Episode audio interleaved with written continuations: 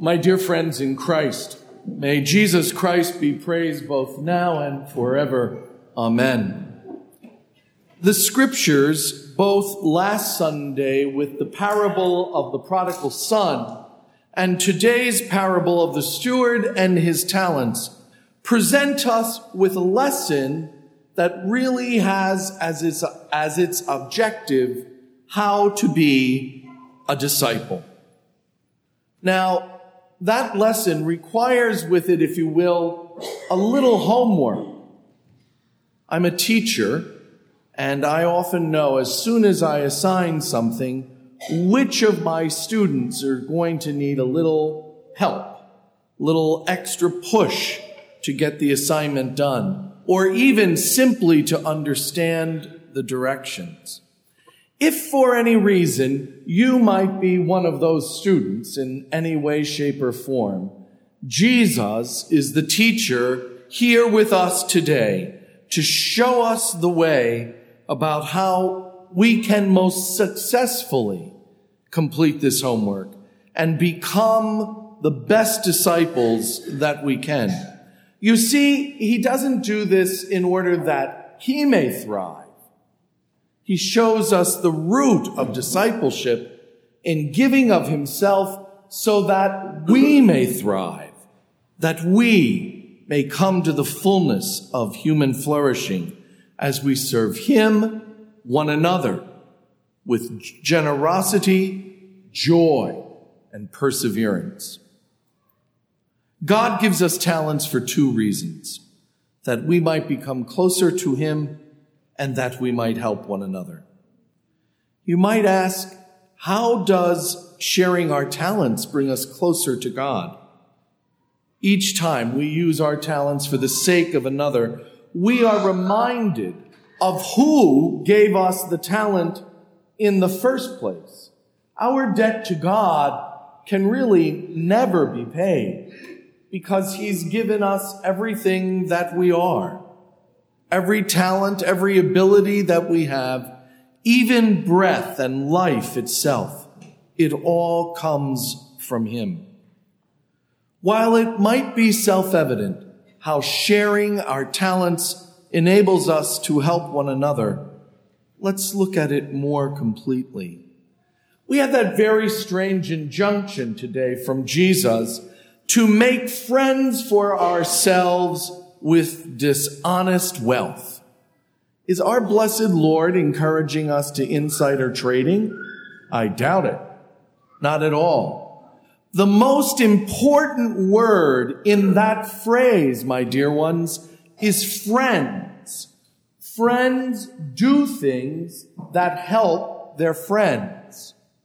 In a much more sophisticated way, we could say with St. Thomas, that the object of the, the theological virtue of charity is to will the good for another. So no matter how difficult it might be for me, for my students, to hold them to what is required, that's what I do. That's where I'm willing the good for them. That's where boys and girls here in the congregation this morning, when your mom or dad says to you, this hurts me more than it hurts you, or I'm doing this for your own good, that's where they're using their great talent of being a parent to bring you to the best that you can be.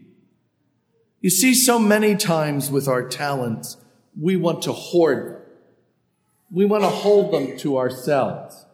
Because in this world of abundance, we're so afraid of running out we're never going to run out with the Lord.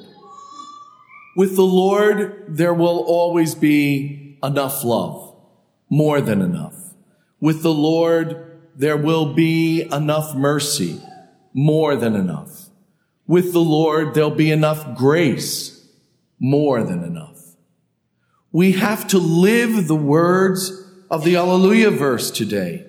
Jesus, although he was rich, became poor so that by his poverty we might become rich. You see, my dear ones, if we do not hold on to the talents we've given, God has given us, but place them at the service of God and one another, we will have so much more than we can imagine. You see, if we hoard them to ourselves, we begin to lose them. Pope Francis posed the question to us, have you thought about the talents God has given you? Have you thought about how you can put them at the service of others? And he goes on to say, do not bury your talents.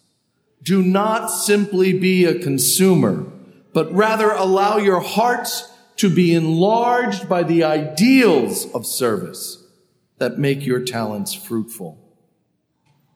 Ask yourself, am I jealously guarding my talents? Do I just expect someone else to do what I could also do? I ask you to do a little homework this week. I ask you to consider, to believe, and to live the reality of these three questions or three statements. God has given you talents he has given to no one else.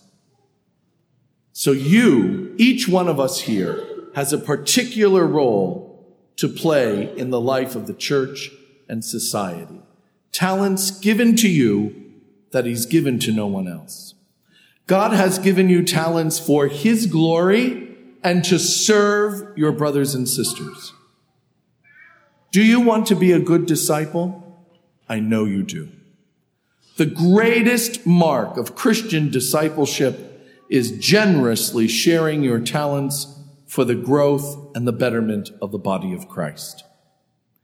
It's tough homework, but we can not only do it, but get a hundred in and through Christ with one another.